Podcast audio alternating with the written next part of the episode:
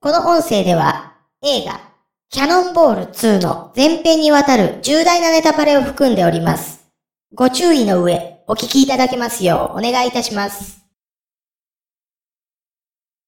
桜川マキシム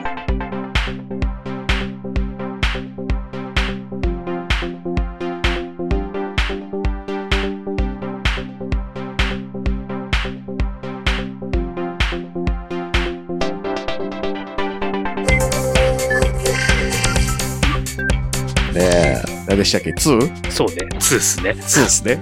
うん2もオープニング一緒なんですよ。そうそうそうそうそう。うんでもあれ斬新でしょ？うん白いカウンタックだと思ったらっていう。なんかその後20年後ぐらいに、うん。なんかリュック・ベッソンで見たがそんなノリっていうあ、タクシタクシー。ー そうそうそうそう。真っ白なカウンターが走ってると思ったら水かけたら赤なるっていうね。そうそうそうん。何のためにやってたんやっていうやつ。う。うん。そこまでやった車やのに平気で乗り捨てるでしょ？そうそうそうそう。ぶっ壊れるね。そうそう。なぜならランボルギーニだからすぐぶっ壊れるんですという。そうそうそう。うんそう、そうですよ。今回のキャノンボール2。はい。まずその1と打って変わってもう、ちゃんとしたところの唯一の部分は、うん美女コンビがまだ美女。あれ、相方変わってました？あ、いや、相方どころか二人とも変わってます。あ、二人とも変わってるんだ。そうああ、どっちもね。はい。うんあの、美女コンビのあれですよ、あの、より美女の方。うん。あの人あれでしょ、スーザン・アントンコの人でしょ。ああ、そういうことっすか。そう。まあ、スーザン・アントンですよ、あれ。はいはい。うんスーザン・アントンコは違いますけど。ええスーザン・アントンコはあの、髭生やしてて犯したるっていう人ですけど。うんうん。極トラ一家の人ね。うん。あ、激トラ一家？極トラ一家、そう、だから、キャノンボール2は、美女コンビが美女になった分、はい。えー、ヒロイン枠がオバハンになるっていう。うん。もう本当に、なんかどこに、どういう編成会議を持ってそうなるんですかね。あ、まあ、でもあれちゃいますか、その、誰々も呼ぶみたいなノリで揃えていくんちゃうんですか？はいはいまあ、あれですよね。映画会社と関係の深い事務所から引き連れてきてっていう。うんうんうんうんうん。えうん。そう。あれですよ、あの、セクシーな役に片瀬里乃呼んでくるみたいなことでしょ、どうせ。うん。うん。前回はね、木の実奈々だったけどっていう。そうそうそう。いや、だから、おばはんやないかっていう。しかもあれなんですね。うん。前回はフォックスだけど、2はワーナーなんですね。そうそうそう、2がワーナーですよね。はいはいはいはい。うん。そうそうそう。だからも主導権はゴールデンハーベストなんですよ、要は。うん。うん。で、2の方は、えーゴールデンラズベリー賞に多数ノミネートと。うん。ごもっとも。うん。ごもっとも。1の悪いところだけを煮しめたみたいな映画じゃないですか。そうそうそうそう。あのね、なんかすごいデジャブっていう言葉がうん。ぴったりな映画だったんですよ。ああのね、デジャブもそうなんですけど、ええある種の悪夢のような。うん。だって、これね、日本での興行収益、キャノンボール2 30億ぐらいあるんですよ。はいはい。これ、それだけの人が映画館で見たってことじゃないですか。うん。ちょっとしんどないですか？しんどいですね。これはしんどいですよ。うん。ワンはまだ、ワンはいい。うん、まだキャノンボールシリーズの初めて見るやつやから、うん。多少目新しさで見てるところあるんですけど、はい。2はパワーダウンしまくってるから、うん。いや、2はお金はかかってるんですよ。はいはい。スタントとかすごいじゃないですか。うんヘリコプターとか、はい。セスナとか。うん。まあ、セスナ社の飛行機かどうかわかりませんけど。うん。なんですけど、ただ、そこはお金かけただけと。はい。だってあの飛行機からほんまに車降ろしてるじゃないですか。うん。あの辺はすごいし。でもそれはワンで見ましたよねっていう。あれはバイクかな？バイクでしたっけ？あの、あれでしょ、あの、バイクで金持ちが、なんか、社長もそんなん参加するのやめてくださいよって言われてんのに。そうですね。そうですね。うん。でもバイク捨ててましたけどね。そうそうそうそうそう。バイクぐしゃーなってますよ、あれ。いや、まあ、2はね、だからその2は単にレースっていうだけじゃなくて、ええ1の方はその最大の見せ場は単にあの途中ですれ違ったバイカー集団と乱闘になるけど、なりながらも最後みんなゴールにたどり着いていくみたいな、はい。ストーリーとは関係のない盛り上がりを見せてたわけですけど、うん。2の方はむしろ裸足に一本筋を通した展開を作ろうとしてあげく、それが面白くないからし、ただただ面白くないという。うん。うーで、今回はだから前回負けたね、あの、シークさんが、はい。えー、リベンジを誓いつつ自分で主催すると。うん。多分あれ、サウジアラビアとかのイメージじゃないですか。そうですね。お父さん白人やんっていう。まあ調べたらメキシコやからちょっとまあまあまあ、はい。いろいろ混ざってるんかもわかんないですけど、うん。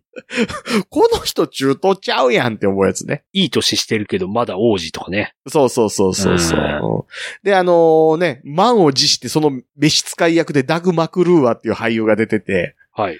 この人あれでしょ？あの、ワンの NGC の流れでの映画参加でしょ？ああ。JJ マクルーアって言わないといけないのに、バート・レイノルズが間違えて、昔有名やった俳優のダグ・マクルーアが頭によぎってしまって、そっちを自分の名前として間違えて言うってシーンがあって、うんうん。で、それが NGC に含まれてたんで、2にそのダグ・マクルーアさんが呼ばれるっていう。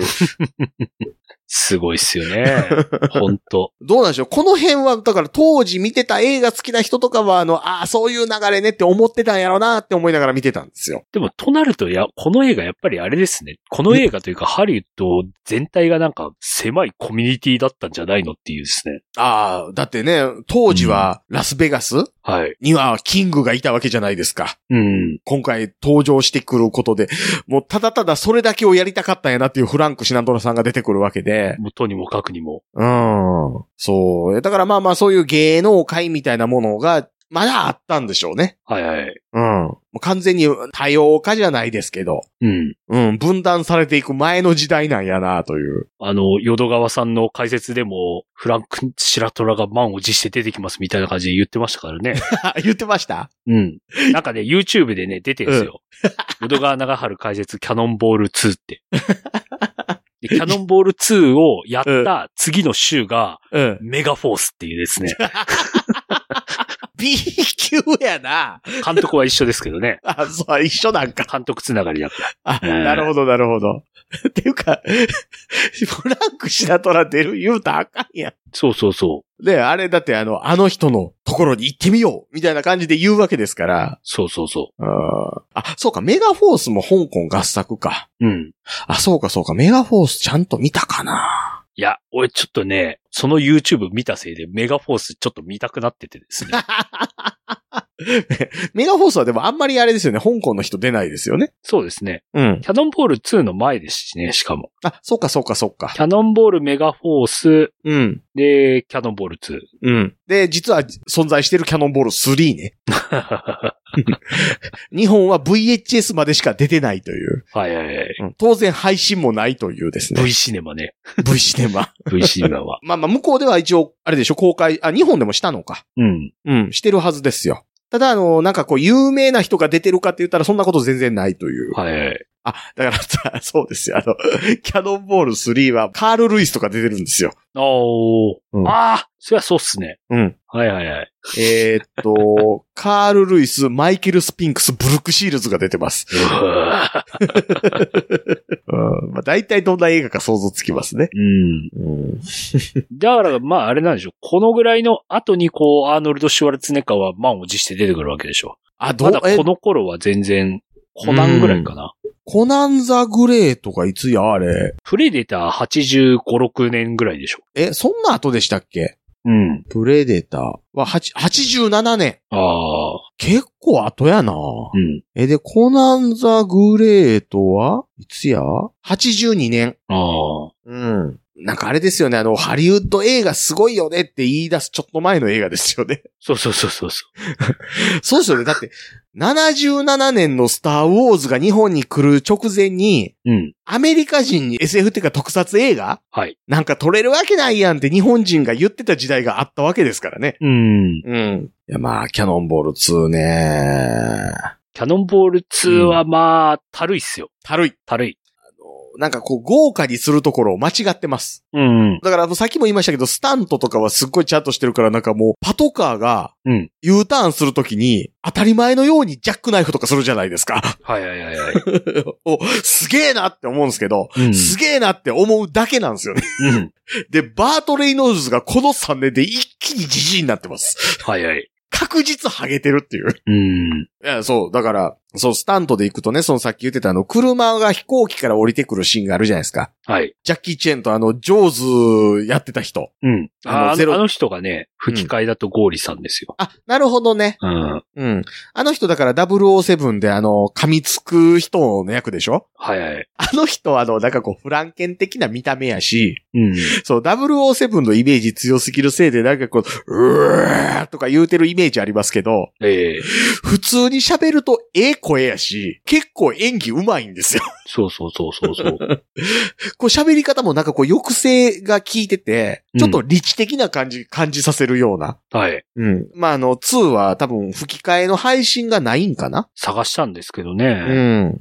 多分どうせでも石丸ひろやひは出てたんでしょうん。う。うん。のはずなので。あそううん。えっ、と、テレビ朝日版は、うんそうなってますね。ですよね。うん。そうそう。またサミー・デイビス・ジアが内海健二さんになってるわけですけど。はいはいはい。いや、だからその飛行機から降りてくるその三菱が、うんキャノンボールにあのテストカーを送り込むっていう設定らしいですけど。あの、その飛行機の後ろからこう車を下ろして飛行機がまあ彼方に去っていくっていうシーンがあったんですよ。はいはい。で、そしたらね、その飛行機の影がええ画面の奥の方の丘の斜面に映ることによって、はい。飛行機が去っていくっていうところまで飛行機映ってないけど表してるっていうシーンがあって、うんわ超このシーンかっこいいけど、かっこいいだけって思うっていう。なんか、ここだけ撮影頑張ったねって思うやつうね。ん。そう、あの、その、あれですよ、あの、巨人役の人、はいはい。ええ声やなって思った一方で、ええテリー・サバラス出てくるじゃないですか。テリー・サバラス。うん。金回収に来るおっさんですよ。はいはいはいはいはい。うん。刑事コジャックですよ。おー。けえ、刑事コジャックですよね、テリー・サバラス。刑事コでしょジャックですですよね。そう。あの人が出てくるんですけど、ええこう、刑事コジャックって吹き替えのイメージめっちゃ強いじゃないですか。はいはい。コジャックだっていう。うん。そのイメージがあるから、テリー・サバラス喋ると、声高って思って。決して声低くないわけじゃないんですけど、はい。普通の声低めの声じゃないですか。うん。その、えっと、何でしたっけ？えー森山修一郎はい。のあの 吹き替えの、こう、なんか血を這うような低音とは全然違うわけで、うん。うん。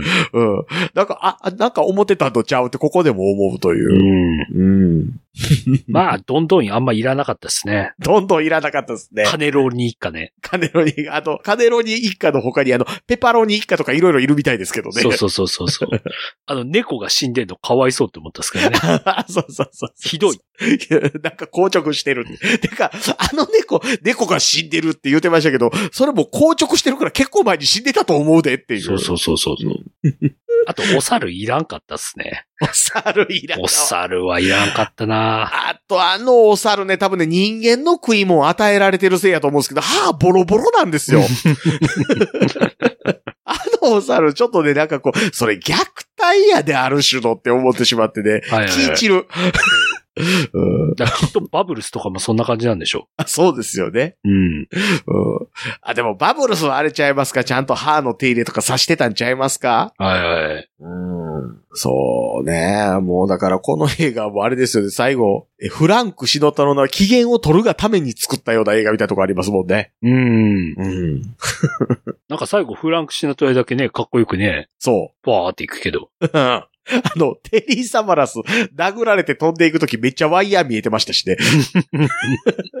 テリー・サマラスってそんな扱い軽いって思いません？ええなんか我々なんかこう、テリー・サマラスってなんかこう、フランク・シナトラほどじゃないにしても、うん。なんかすごいコアモテやし、なんかあの向こうですっごいちゃんと評価されてる人なんやろな、みたいなイメージあるじゃないですか。はい。全然そんなことないんやな、という。だってもう、それもそうだし、あともうシスターコンビなんかもう関係ないっすもんね、話に。関係ない、関係ない。結局最後どうなったわけでもないし。そうそうそうそう。てか、レース終わってないしっていう。でそう、そう、あの、そう、キャノンボール2で、一回ゴールしましたっていうシーンになって初めて、往復なんや、このレースって知るっていう。そうそうそうそう。初めて聞いたけどって。いや、2はちょ、ちょっと無理でしたね。うん。うん。ワンで終わっときゃね、そよかったんだけど、まあ、味しめて失敗する映画のね。う。うん。うん。うん。ま、ワンもなんで成功したかわかんないですけどね。まあ、イージーライダーブームじゃないですか。あ、え、そうなんすか？わかんないです。時代でしょ？時代がああいうのを求めたんでしょ？えでも、イージーライダーって、はい。まあ文芸作じゃないですか。うん。うん。こう、前たらの歴史がないアメリカという国の中で、文学的なものを映画でやろうっていうムーブメントの発端になったみたいな映画でしょ？はい。まあだから、この映画とはだいぶ異質じゃないですか。うーん、この、まあまあ、だからワンもなんで受けたのかわからへんけど、まあワンは耐えれたりしても、うん。2はちょっとなーって、まあとはいえ2の方が実は人は入ってるんですけどね。で、うん。まあ、多分あの劇場出た時は、うん。全く違う表情になってると思いますけどね。生地みんなが見たがために、えー、2こんなんやったら1もおもろなかったんかなあれって思って、そのままシリーズが終わっていくパターンですよね。そうですね。うん。っていうか、ジャッキー・チェン、うん同じ役で出てんのかそうじゃないのかすらわかんないですしね。まあ、あーどうかな？2はまあ見なくていいっすよ。そうっすね。うん2はね、そう、2をもし、そのお金出してみようって思うんやったら、うん。そのお金があるんやったら桜川マキシムに課金してくれた方がいいと思う。うん。そうそうそう。そう。あの、有料音声の方が面白い自信がある。うん。ぐらいかな。うん。ですよ。いやいやー、なかなか、なかなかの問題作でしたね。ーうん。キャノンボールで思ってたんと違ったな。まあ、ワンだけだったらね、うん。ワンだけだったら、まあ、あの、この時代感を感じながら、うん。それなりに楽しめるからいいけど、うん。2はまあ、記憶に残らないですからね。そうですね。まあまあ、どっちにしてもあれですね、キャノンボール1、2合わせて、ええ。これ、日本で2時間は喋れないですね。無理ですね。うん。日本で2時間喋れないし、うん。このワン、ツー合わせて、うん。まあ3時間半ぐらいやって、うん。なんだかんだでアマゾンでレンタルなわけじゃないですか。うん。多分600円、700円ぐらいつぎ込んだんですよね。そうそうそうそうそう。うん。ちょっと体験的にはなーっていう。うん。ううん。ん。そうですね。だから、100円レンタルぐらいやったらね、ええまだ捨て金でええかなっていう、うん。うん、感じですけどね。そう。どうしましょう？次何見ましょ次ですねう。ん。次っていうか、この映画見る前に私、うん。ヤマトタケルを見てしまってですね。何回目やろか。え、ねヤマトタケルをネタにししようっていう話ですか？いや、沢口靖子が変わってなくてびっくりしました。沢口靖子さんで。ベンガルもまあまあ変わってなくてびっくりしました。さ沢口靖子さん、演技力も変わってないでしょ？ええ全く。あそう。沢口靖子で思い出したんですけど、ええこの間たまたまテレビつけっぱなしにしてて仮想研の女を見たんですよ。はいはいはい。で、そしたらね、仮想研の女で、その、家でお母さんがはい。干物作りをやってて、それを売ってるっていう商売をしてますっていう設定やったんですよ。うん。で、息子がもうその家業が嫌いやったと。はい。で、俺はカメラマンになるんやって言ったんやけど、なんかこう、なんやかんやでその、あのお母さんの干物の味良かったよな、みたいなこと思って、なんかこう、改心してる矢先に息子が殺されてみたいな話で、はいはい。その干物が重要な証拠になるみたいな展開やったんですね。うん。で、なんかその、この干物は、あの、お母さんの干物と違う成分が含まれてるから、これは違うところで、どのこうのみたいなんで、こう、アリバイとかそういうところを検証していくみたいな話で、はい。その中でその、干物って作り方によって残る成分が変わってくるから、いろんなパターンの干物を作って、まず実験してみようって言って、うん。やたら干物をみんなで頑張って作るっていう展開やったんですよ。はい。で、事件解決に向けた証拠作りみたいなところって言ったら仮想研の女ではメインのクライマックスのところなんで、はい。これ一番盛り上がる音楽がかかるわけですけど、うん。仮想研の女の音楽作ってるのって誰かご存知です？え、まさか、あれですか？あの、お約束の、あの人ですか？広角機動隊でおなじみ。そう、河合健二さんなんですよ。はいはい。で、あの、世のツイッターの中では、ええ。あの、干物作りでこんな盛り上がる音楽かかるなんてちょっと笑ったぐらいのこと書いてあったんですけど、はい。僕の感想は違って、うん。推し作品含めると、この河合健二っちゅうおっさんは作曲家として干物作りのシーンの BGM を何曲書くんやって思ったっていう。もうこの人の音楽干物作りのシーンでかかるの4回目ぐらいちゃうけって思って見てたって。はいはいはい。パトレイバーで何回干物作ってましたかねと思ってね。うん。あまあまあ、ヤマトタケルですよね。はいはい。うん。まあね、うん。驚いたのは、うん。主題歌がグレイなのは知ってたんですよ。うんうんうん、うん。知ってたんだけど、これグレイの初のシングルっていうですね。あ、デビューシングル。だから、あの、デビューシングルなんかタイアップが初めてなんか、うん。そこはちょっと、ま、忘れましたけど、あ、えっ、とね、デビューシングルです。デビューシングル、うん。作詞作曲ね、ヨシキっていう。そうそうそうそうそう。そし、て、あの、グレイはどうでもいいんですよ。うん。とにもかくにも、ヨシキプロデュースだっていうですね。うん。そこが前面に押し出されている出し方をされてるっていうですおー、ね。ほうほうほうほう。お時代だと。すげえもん見たなっていう。え、ヤマトタケルあれ何年でした？あ、えっ、と、80、違う、94年。あ90ああ、ああ、そうですね、そうですね。あ、そうか、あ、そうか。だってアニメのヤマトタケルもそれぐらいの時代でしたもんね。うん。うん。あ、そうや、そうや、そうや。結構そう考えると、あの、90年代ってあれですよね。あれもう少し進んでるかと思ったらちょっと違うなっていう。そうそうそうそう。だって、94年ってなんかちょっともう、え映画も近代化されたような印象を受けてますけど、はい。あの、Windows 95まだ出てないですからね。うんうんうんうん。まあ、ヤマタノオロチが東宝制作史上最大っていうですね。あ、そう最大なんですね。の造形物っていう。おーほうほうほうほう。えそんなに一生懸命作ったのに、わりかしあっさりやられるっていうですね。あ、俺こんなの見てたんかって思ってですね。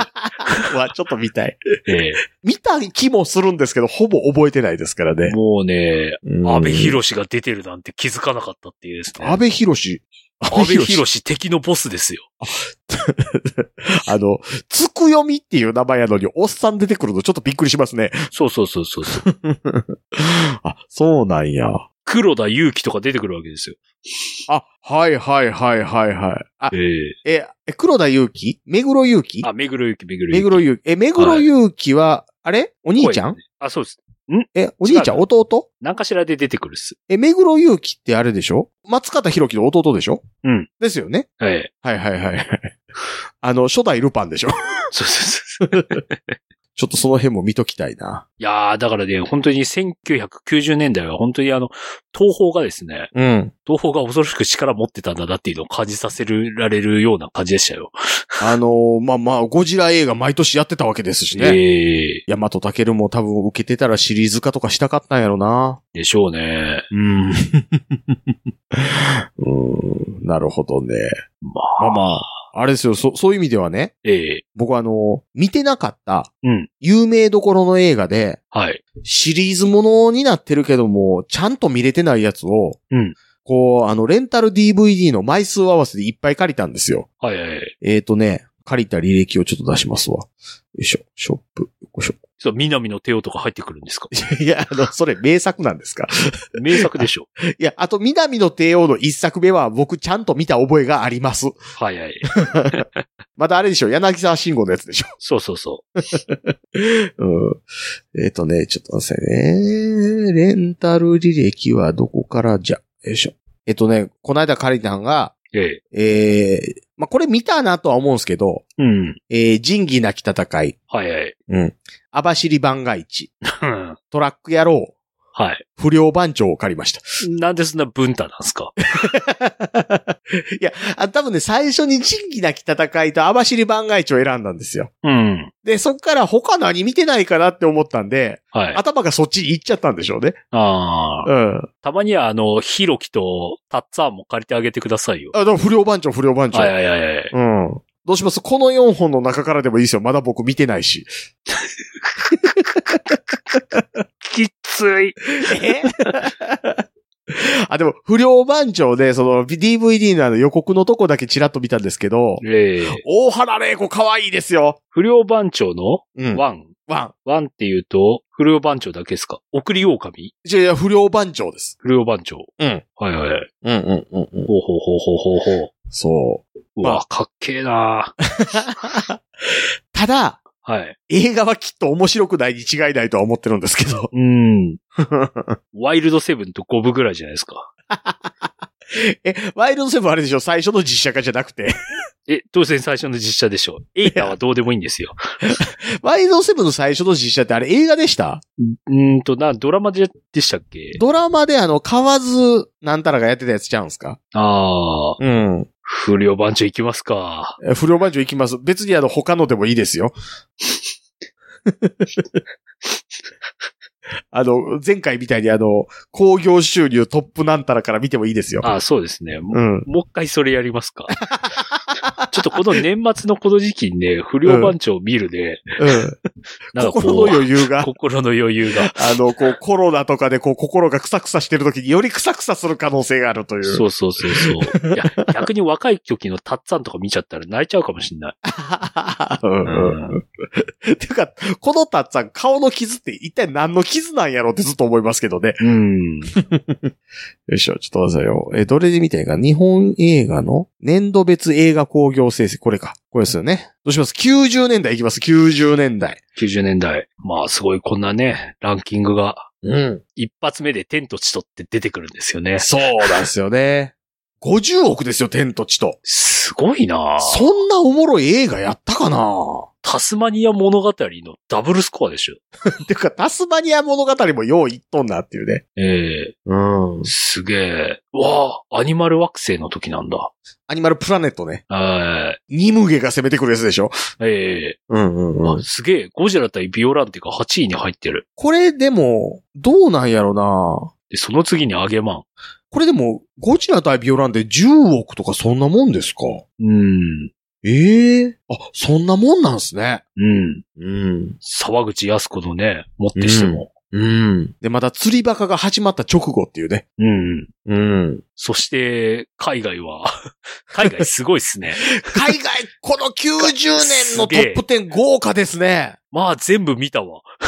見た見た見た。あ、デイズ・オブ・サンダー、うろ覚えやな。はい。うん。すごいっすよね。すげえ。ああ、でも、全世界興行収入のやつは僕、あれですわ、推定無罪が印象にないな。うん。うん。ハリソン・フォードか。すげえ。北米興行収入、うん。ミュータント・タートルズ。ああ、そうなるんか。あれ。か。ああれーか。あ、ディック・トレイシーとかあった時か。はいはい。ちなみに1990年でよろしいですか？あ90年代でええんちゃいますか？年代。うん。てか、あれですね、この年、日本の興行収入と全世界興行収入とか、バラバラですね。うん。あ、わああれか、アメリカでやってるやつが日本に来るのが翌年になったりとかもあるから、ですね。ちょっとずれるんすね。うん。だってフランスの動員ランキング1位、今を生きるですからね。はいはい。うん。で、ミクロキッズとか入ってると、ミクロキッズ80年代でしょ、多分。ええうん。わ、すげえ。ゴジラ対ビオランテで10億ぐらいしかいかなかったのに、うん。キングキドラになると15億近くまでいく。おーえ、あの？えでもそれはあれでしょ？あの、ビオランテで、ええ面白かったからキングギドラ見に来るっていうパターンがあるわけですから。そうですね。うん。そして91年が子供向け映画ばっかりですね。うん。うん。わ、幕末純情伝とかか。すごいですね。この時の映画は大概見てますね。アメリカ映画。うんはい。でもあれか。微妙なんもあるか。うん。あ、でも見てないやつは見てないな。冬季落日とか見てないな。うん。ああ、千、でも1990年代って、うん。やっぱり思ってたより時代進んでないんですね。映画の。あ、そう思います？なんか、レックスとかあったり、レックス足立由美出てたやつですよ。レックスいいじゃないですか。僕、レックス大好きですよ、主題歌本当で。すか？主題歌。あ、米米ファンおった、ここにっていうね。はいはいはい。僕はあれですよ、米米の中でもだいぶ上位に来ますよ、あのレックスのテーマ。はいはいはい。うん。ああ。1994年にクールランニングなんですね。ああ、そうか、そんなんなってくんのか。ええ90、そうですね。この辺になってくると、でもだいぶ CG 感強なってきますね、映画が。いやーだってライオンキングあるし、うん。トゥルーライズあるし、マスクあるし、スピードあるしっていう。うん。ジストム・キャリーはミスター・ダマーとかですよ。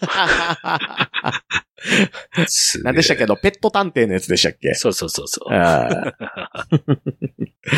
フリントストーンとかね。そうそうそう。カイル・マクラクラン。ン出てるやつね。はいはいはい。うん1994年はもうジム・キャリーの年ですね。ほんまですね。ええはあ。95年とかなってくると、あ、クラとか入ってくんのか。うん。意識さえでしたよね、確か。うわうん。なんか令和に入って初めて意識祭っていう名前聞いた気がしますよ。もうちょっと顔ちっちゃかったらな、でおなじみの人ですよ。うん。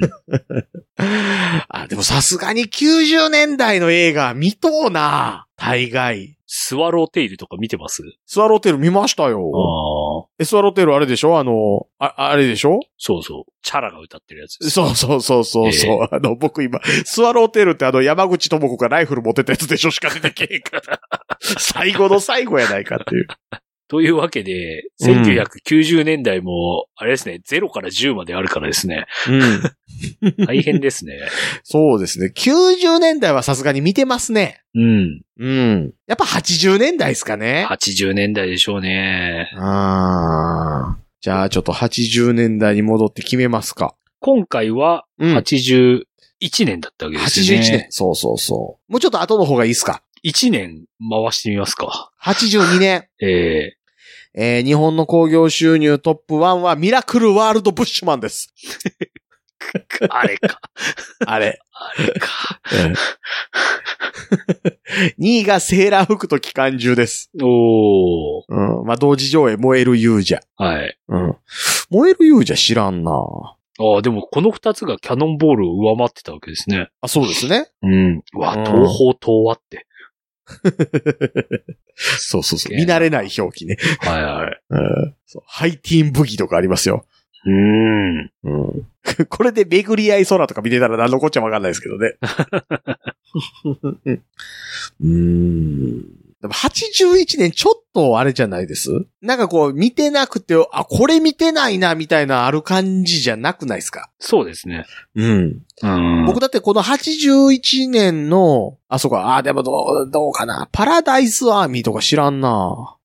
ビル・マーレー。ああうーん。うーんって感じですね。うん。どうやろうな、他。80、え？あ、そうそう、80、は、82年か。82年の映画ではで、僕ね、あの、見たけど、もう一回見た映画なんて、ポーキーズぐらいしかないです。あ あ、大日本帝国って82年だったんだ。大日本帝国誰で出たやつや？え、丹波哲郎っすよ。三三浦友和、西郷照彦。うわぁ、ひであ、でえ。も、すげえなあれですね、割とメインどころはフィクションの人がやる話なんですね、これね。うん。うんうんうんうん。なるほど。何がいいかな、82年。8 83年ぐらいまで行ってもいいですけどね。はいはい。うん。83年。あ、これ決めるだけであれですね。相当時間食いそうっす。一本行ってしまいそうな。ねえ。うん。うわ、汚れた英雄。汚れた英雄僕見てないですわ、ちゃんと。行きますか？ローズマリーバトラー行きますか？ローズバル、そうですね。で、どうせやったらね、ちゃんとあれでしょう。同時上映のやつも言っとくべきなんじゃないんですか？いかにぼいかに一方帳。行きましょ これでしょう、やっぱり。真田広之でしょう。ええう。うん。うわ、すごい。もう、真田広之、草刈、草濃い刈な正雄。濃いなもう、色男二人組ですよ。そうですよ。もう色男で言ったら、伊賀忍法帳なんか家臣孤児役成田幹夫ですよ。うおー うん。まあ、もうこれでしょうね。そうですね。この二本立てで行きましょうか。ええうん。ついに来たか。ついに来たか、ライディングハイ。ライディング、そうそうそええう。うんい汚れた英雄もでもなんか、オープニング出落ち感ちょっとありますけどね。ありますね。ありますね。なんか、最後の終わり方なんか、まあ、キャノンボール2な感じせんでもないから。うん。あ、これ言っときましょあ、だからあれですね。あの、1980年代の角川を追うでもいいですね。う。角川映画で。えーでも角川映画も辛いやつ辛いですよ、狙われた学園とか。うん。もう狙われた学園とかもう最後の方何見せられてんのかなって思うじゃないですか。はいはい。うん。そうですね。じゃあこれ言っときましょまあ、今年のあの年越し映画、キャノンボールはおすすめですからね。う。そうですね。あと、ええまあまあ皆さんもあの、ぜひともですね、汚れた英雄と、うん。伊賀忍法帳を見ておいていただいて、はいはい。予習していただくと、て、ていうかあれですあ、配信あんのかな？うーん、まあ、レンタル屋行けばなんとかなるんじゃないですかね。そうですね。汚れた英雄はレレンタルがあります。うん。で、伊賀忍法帳は伊賀忍法帳もあります。はい。はい。大丈夫です。うん。はい。ですから2本ともちょっと皆さん見といていただいてですね。はい。まあ多分でも伊賀忍法帳とか見てるぐらいやったら野球一族の陰謀とか見てる方が絶対面白いとは思いますけどね。うーん。まあまあまあまうんうんうん。あ。いやーもう僕それだったら未来忍者見ますわ。未来忍者。未来忍者、あれ誰出てましたっけ？え誰っていうわけじゃないけど、もう、アメミヤケータですよね。でしょ？でしょ？うんでしょ？未来忍者は配信ないですからね。ないんですよね。ないでしょうどうしようかないでしょうなっていう。ゼイラムはありました。うん。うん。ゼイラムでアニメのやつ見ちゃったっす。あ 若い頃の久川綾はええなって思いながら見てましたよ。若い頃ね。ええじゃあまあまあ、その辺見ていただいて。はい。あれですね、あの、見た上でまだ我々が収録する前に、こう、メールなどをいただいてもいいわけですから。うん。うん。そういったものは、あの、LINE の公式アカウントかオープンチャット、Twitter のシャープ桜川マキシムまでいただければ助かりますということで。はい。よはい。よろしくお願いします。ろしくお願いします。はい。というわけで出てきましたジャスでございます。ちょっとね、更新の方が遅れ、遅れになっておりまして申し訳ないところなんですけれども、告知でございます。えーと、この音声が上がってもう翌日、翌々日ぐらいの話になってしまうと思うんですけれども、ウェブ忘年会を取り行いますので、まあ、前にも言ってましたが、えー、それの最終告知という形で出てきております。一応ですね、ズームで行いたいなというふうに思ってますので、まあ、LINE のオープンチャットであるとか、Twitter であるとか、もしくは、この音声のエントリーの方、見ていただきましたら、リンク、なんか書いてあると思います。で、えーと、ちょっとね、ズーム、金払うって、やることかなみたいなところがあったので、無料アカウントになっておりますのでですね、えーと、あれ、なんか3人以上のビデオ会議は、なんか40分で切られるみたいなそういうルールがあるので、前後半で分けたいと思います。ので、えー、22時半から23時10分が前半。23時15分から23時55分とかまで後半という形でちょっと移動しつつですね、やりたいと思いますので、参加できる方は、まあ無理しない範囲でですね、えー、参加いただければと思います。まああの、人数が少なかったらだらだら喋ってるだけになると思うので、まあその辺も含めてね、はい、一つよろしくお願いできればと思っておりますので、どうぞ。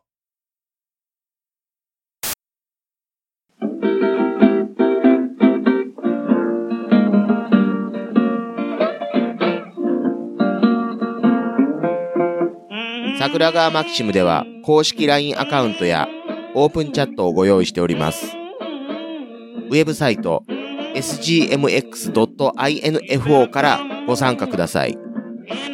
また、番組独自のサブスクリプションサービスを開始しております。月額300円からで会員様限定の音声を配信しております。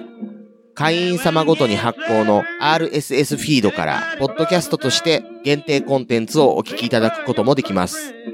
ぜひともご参加のほどよろしくお願いいたします。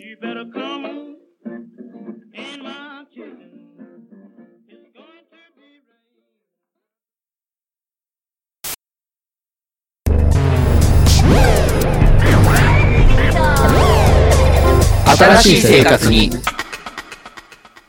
ネットラジオ。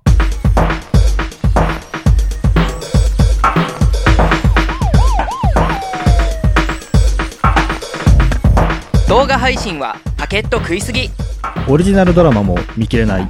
ゲームは集中しすぎちゃもう少しのんびりな接し方ないかな。そんなあなたにネットラジオをどうぞ。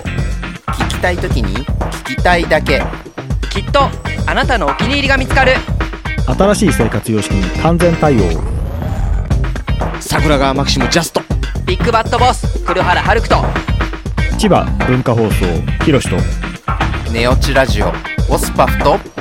マグピーがお伝えしました